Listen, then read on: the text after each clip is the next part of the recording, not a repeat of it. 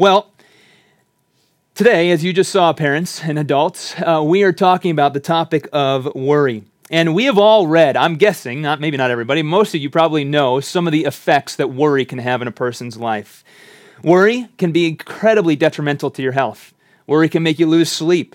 It can make you perform poorly at your job. It can oftentimes, if you have excessive worry that you never tend to, you can pick up incredibly destructive behaviors, things like drinking or smoking, or, or something even much worse than that. One psychology article I read this week was talking about how worry is directly connected to your immune system. And so that when you have excess worry that you're not dealing with in your life, quite literally, you, you, can harm your health in all kinds of ways and open yourself up to viruses and sicknesses that might not have impacted you, but your immune system was weakened because of the amount of worry in your life. Quite literally, unresolved worry in your life can lower your age, meaning you can pass earlier because you have, you have worry that you're not taken care of. What are the things you're worried about right now? Genuinely, I want you to think about that for just a moment. What's keeping you up late at night? Maybe it's something that you've shed tears over. Maybe it's something that you've had controversy and conflict over in your home and that you're just stressed about and you're worried about and you're wondering, how could this move forward? I, I'm worried about what's going to happen today. I don't know how to move forward. I know in our household, we got a number of those things right now a number of things that we're just genuinely concerned about. And here's the reality of our moment is that there's a whole new thing called pandemic anxiety. And what that is is that on top of all the worries that we all have in our life, everything that we got going on, on top of that there's the pandemic, which basically serves as a, this heavy dark blanket that just seems to exponentially multiply all the worries in your life. It's like everything's been raised in temperature 10 degrees. What are you worried about right now. Today, as we continue through the Sermon on the Mount, Jesus makes this shocking claim, and he's going to speak to the very human tendency to worry about the issues in our life. And what he's going to teach us is that worry actually reveals something about our faith in Jesus. This is amazing. The way you worry reveals something about your belief in the God of the Bible, it's directly connected to your faith. In that sense, our worry is actually a worship issue. Our worry is a worship issue. In a sense, you can think about worrying in your life, worrying about your future and about what's going to happen. When it's uncontrolled and disconnected from your belief in God, it's kind of like a, like a cancerous tumor. It's revealing something that's wrong underneath. And, and what you got to do is you got to do some heart work and you got to actually get underneath into the heart and do a little bit of actual work on the heart and say, what's causing me to have this kind of worry because this isn't what God's called me to. Let's read Jesus' word. Matthew chapter 6, 25 to 34. I'm going to read the whole passage. So here it is. Jesus says, Therefore I tell you, do not be anxious about your life, what you will eat or what you will drink, nor about your body, what you will put on. Is not life more than food, and the body more than clothing? Look at the birds of the air. They neither sow nor reap, nor gather into barns, and yet your heavenly Father feeds them. Are you not of more value than they are? And which of you, by being anxious, can add a single hour to your span of life? And why are you anxious about your clothing? Consider the lilies of the field, how they grow. They neither toil nor spin. Yet I tell you, even Solomon, in all of his glory, was not arrayed like one of these. But if God so clothes the grass of the field, which today is alive and tomorrow is thrown in the oven, will he not much more clothe you, O you of little faith? Therefore, don't be anxious saying, What shall we eat, or what shall we drink? What shall we wear? For the Gentiles, that's the non believers, seek after all these things. And your heavenly Father knows that you need them all. But seek first the kingdom of God and his righteousness, and all of these things will be added to you. Therefore, do not be anxious about tomorrow, for tomorrow will be anxious for itself. Sufficient for today are its own trouble. Now, the thing about preaching on the Sermon on the Mount is sometimes I feel like I don't need another sermon to explain Jesus' sermon. I kind of feel like what we need is just to let Jesus' words rest in our heart a little bit. And so, what I'm going to first encourage you to do is when this whole sermon's over, I want you to open your Bibles to Matthew chapter 20, Matthew chapter 6, verse 25. And I want you to read that. And I want you to meditate on his words because they can hit us right now in our present moment. He begins with the word therefore. Now, what do we know, Bible students, about the word therefore in the Bible? Whenever you see the word therefore, you got to ask, what's the therefore, therefore? Therefore is a connecting word. It's taking his previous argument and now it's linking it to what he's saying right now. And Jesus says, therefore, do not be worried about, do not be anxious about today. Now, what was Jesus just speaking about in last week's message? Do you remember that? He was talking about mammon and wealth and money. And he basically said there's two ways to establish your life. One is on the pursuit of money, one is on the pursuit of God, and you can't have them both. So you pick one. You're going to be a Christian or you're going to be a person who builds your life on money. And then he says, therefore, based on that premise, don't be anxious about today. See, if money is your master, then you have a ton of reason to worry. You have every reason in the world to worry. Well, why? Because if you're trusting in money as your security and as in your insurance, uh, then that's the one thing that's going to provide all your needs for you. That's what you're hoping. And you're, you're trusting that money's going to provide your food, money's going to provide your clothing, money's going to provide your, your security, your comfort when you get older. It's going to provide all the things you need. But the problem with money is number one, money doesn't love you back. And number two, money can be taken from you like that, as many in this church know very well. And so, if your hope, if your stability is wrapped up in money, then naturally, the consistent life that that should accompany with is a life filled with worry. You're going to be worried about tomorrow. You're going to be worried about where you're going to get your next money from. You're going to be worried about all these things because ultimately you need more money to provide for yourself. But if the God of the Bible if the God of the Bible, the triune God of Scripture, if He's your master, and if, if that good God is the one that you built your entire life on, well, then it's a whole different situation than the person who built their life on money.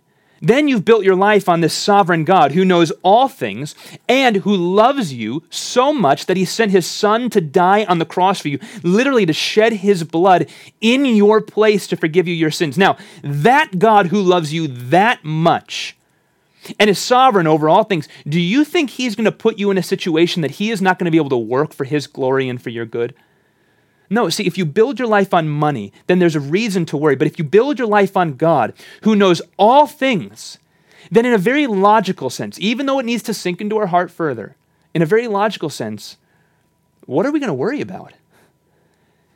A God who loves us so much that he would forgive us our sins, rebellion, re- rebels like us, who would die on the cross for us, he's got our life in the palm of his hands and he's moving us forward.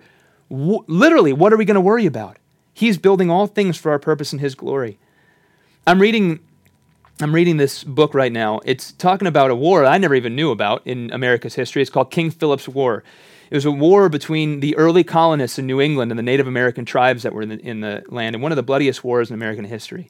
And I came to this place in this uh, story where I came across a woman named Mary Rowlandson, this Puritan woman, had a deep faith in God.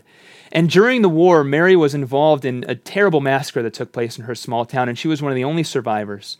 And she was taken captive by the people who the Puritans were fighting at the time, by the particular tribe they were fighting. Now, you have to imagine at the time, to get into her mindset, this was the scariest situation possible. She had every reason to truly be worried worried about her family, worried about all the things she could ever worry about.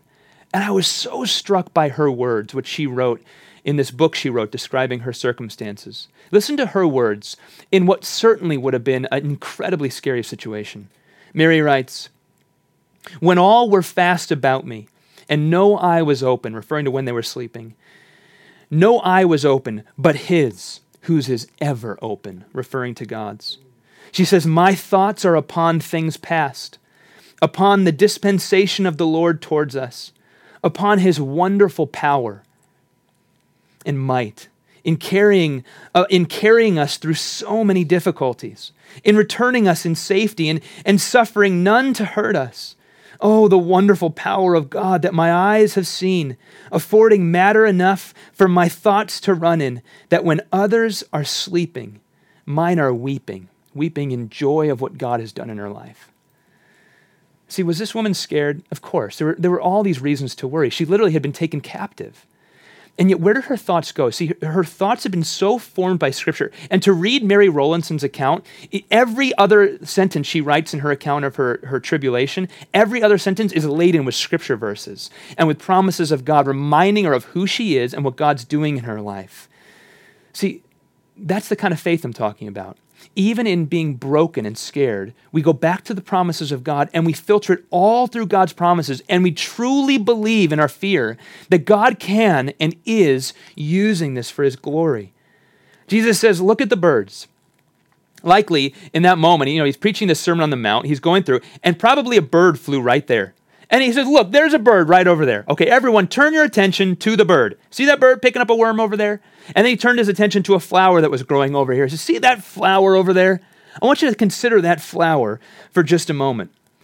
Now, this is so interesting. When he talks about the flowers, he says, Look at the birds, look at the flowers. He didn't say, I want you to consider the most recent article in the headline of the New York Times. That wasn't it.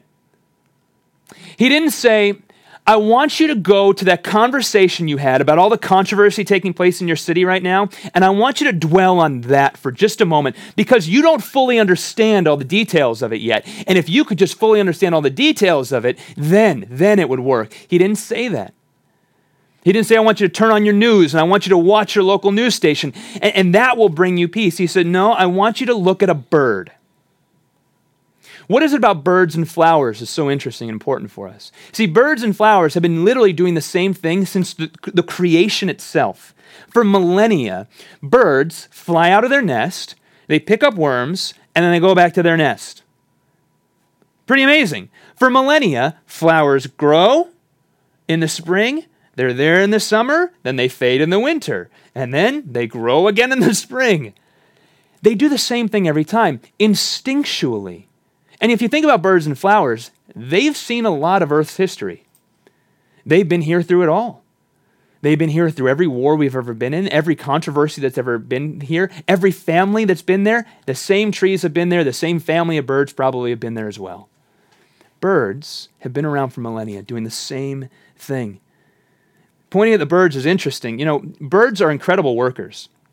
What is Jesus not saying? You know, birds don't just open their mouth in the morning and open, open their beak, ah, uh, and then God comes by and drops a worm in their mouth. That's not what birds do. You ever look at a bird? They're busy all day. They wake up in the morning, they're, they're working on their nest. And when their nest gets destroyed, they don't worry about it all that much. They just get to building their next nest. They go out and they collect food.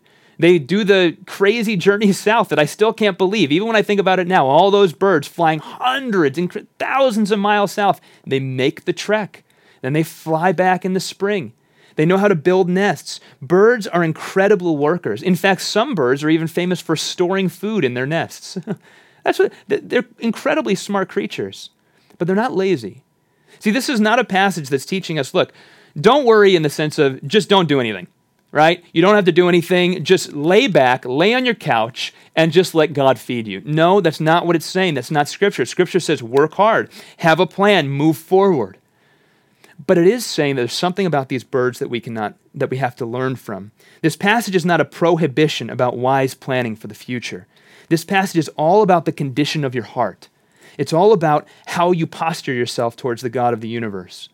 The point's pretty clear in verse 26. Jesus says, Are you not of more value than they? And which of you, by being anxious, can add a single hour to your span of life? life? See, verse 26 points us to the reality that you are a child of God. If you're faith in Jesus Christ, you're a child of God. And if you believe in Jesus Christ, then the full amount of love that God could ever place in you, give towards anybody, you already have because of your faith in Jesus Christ. So when you think about that first question I asked you, what are you worried about? Bring that to mind right now. I want you to have that on the front of your mind. What are the, what's the actual circumstance in your life that you are worried about right now? Do you know that God loves you? Do you know that God knows that worry? Do you know that, that, that, He has a promise in your life that, that sufficient for today are today's troubles? That's how this verse ends, verse 34. Tomorrow, you, you'll have your own concerns for tomorrow. Right now, I want you to just be, be busy with the work I've given you today to do. And God says, let me take care of tomorrow because you can't change it. You can't add a single hour to your life, says the scriptures. You can't add a single foot to your height, says the scriptures, but Today, I want you to do good with what you have. What's at the root of our worry and concern? Anxiety is rooted in a need for control. And this is where our theology mixes with our actual real life, what we, what we do with our life. At the, at the center of worrying is this idea that I've got to be in control about what tomorrow brings. That's the person who built their life on mammon. They, they're, in, they're trying to be in control and earn this money to take care of themselves. But when we worry, we're doing the same thing. We're trying to bring control into our life. Verse 30, Jesus says, If God so clothes the grass of the field, which today is alive and tomorrow is thrown in the oven, will he not much more clothe you? O you of little faith. See, it's a faith issue. And what is faith? Hebrews chapter 11 says, Faith is the assurance of things hoped for, the conviction of things not seen. See, when you worry, you're exemplifying a lack of faith. It's one thing to say, I've made God the master of my life, and that I'm trusting in Him for all things. It's a whole other thing to exercise that conviction when the going gets rough, and when God puts obstacles in your life that are incredibly challenging, that are going to stretch and test your faith. See, worry is an expression that you are out of control in a particular area that you would like to be in control of. But wait a second, Christian. You gave up control of your life when you became a Christian. You placed that control in God's hands already. See, if worry is an expression that you want to be in control, then that's a lack of faith because we've already given full control to the God of the universe. And can I tell you, His hands are way better for your life to be in than your own. You don't want control of your own life. You are a sinner who will mess this thing up. But if it's in the hands of a loving, sovereign God who knows you, loves you, and has a plan for your life, that's good hands for your life to be in. Worry is trying to take control back. See, we need to be reminded of God's sovereignty, that all things are under His control. We need to be reminded that God is sovereign over COVID 19. He is sovereign. This will last not one second longer than He predetermined it to last. We need to be reminded that He is sovereign over when your children's schools will reopen and how they will reopen. Is that what you're worried about? He's sovereign over it, He's got a plan. We need to be reminded that He is sovereign over every sickness. He is sovereign over depression. He's sovereign over loneliness, over anxiety attacks. He is sovereign over death. He is sovereign over who will win the presidency in November. He is sovereign over your job, how long you have your job, and where your next paycheck comes from. He is sovereign over your weakness over your failures and over your inadequacies. He is sovereign over every aspect of your life, over every aspect of this city. He is sovereign over every broken aspect that you worry could it ever be fixed. Don't worry, it will be fixed. We've read Revelation. See, when you understand the sovereignty of God and you begin to apply it into the actual real world circumstances that you're going through, you suddenly realize that your life is not out of control. God's got you in the circumstance He's got you in because He has a plan. He's working all things together for your good and for His glory. And what He's asking of you right now is faith that He's as good as He says He is.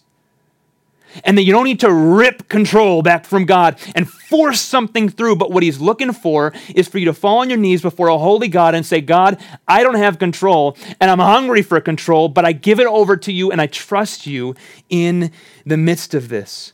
When we're worrying, we say, we're saying, I don't believe that God is who he says he is. And one commentator calls it practical atheism. It's living as an atheist who is trying to build their life on mammon, trying to control all things. You know, another theme that comes up here in verse 26 and verse 32, very importantly, is the term Heavenly Father. Did you see that? You could almost miss it reading this passage. But two times, as he's talking about worry, Jesus refers to God as Heavenly Father. You know, when we think about God as Heavenly Father and you think about us as His children, I think of my kids. I hope my kids are not up late at night worrying about how dad's going to pay the mortgage. There's something, I just don't need them worrying about it. I got it. I'm going to take care of it, right? I'm trusting God. I'm going to work every day. Those are things my kids don't need to be worried about. I don't need them staying up late and worrying about that. I want them to be children, to do what I've given them to do, to be children in their space. I don't need them worrying about whether or not there's enough air pressure in the tires. That's a dad issue. Dad's going to take care of that one. I need my kids to be kids and to trust that dad's going to be dad. Today's worries are enough for today. Don't be anxious about tomorrow. See, God's got tomorrow. He's got it all sorted out already. It's all going to work together for your good and for His glory.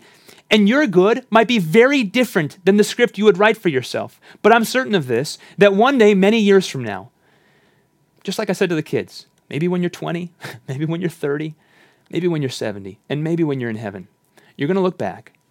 And you're going to look back on this day in all the worry that you had, and you're going to say, it worked out exactly as it needed to work out. He was good. His promise was true. Park, rather than worrying this season, I want you to be like Mary Rowlandson, who, though she had every reason to worry, turned her moment of fear into an opportunity to express faith.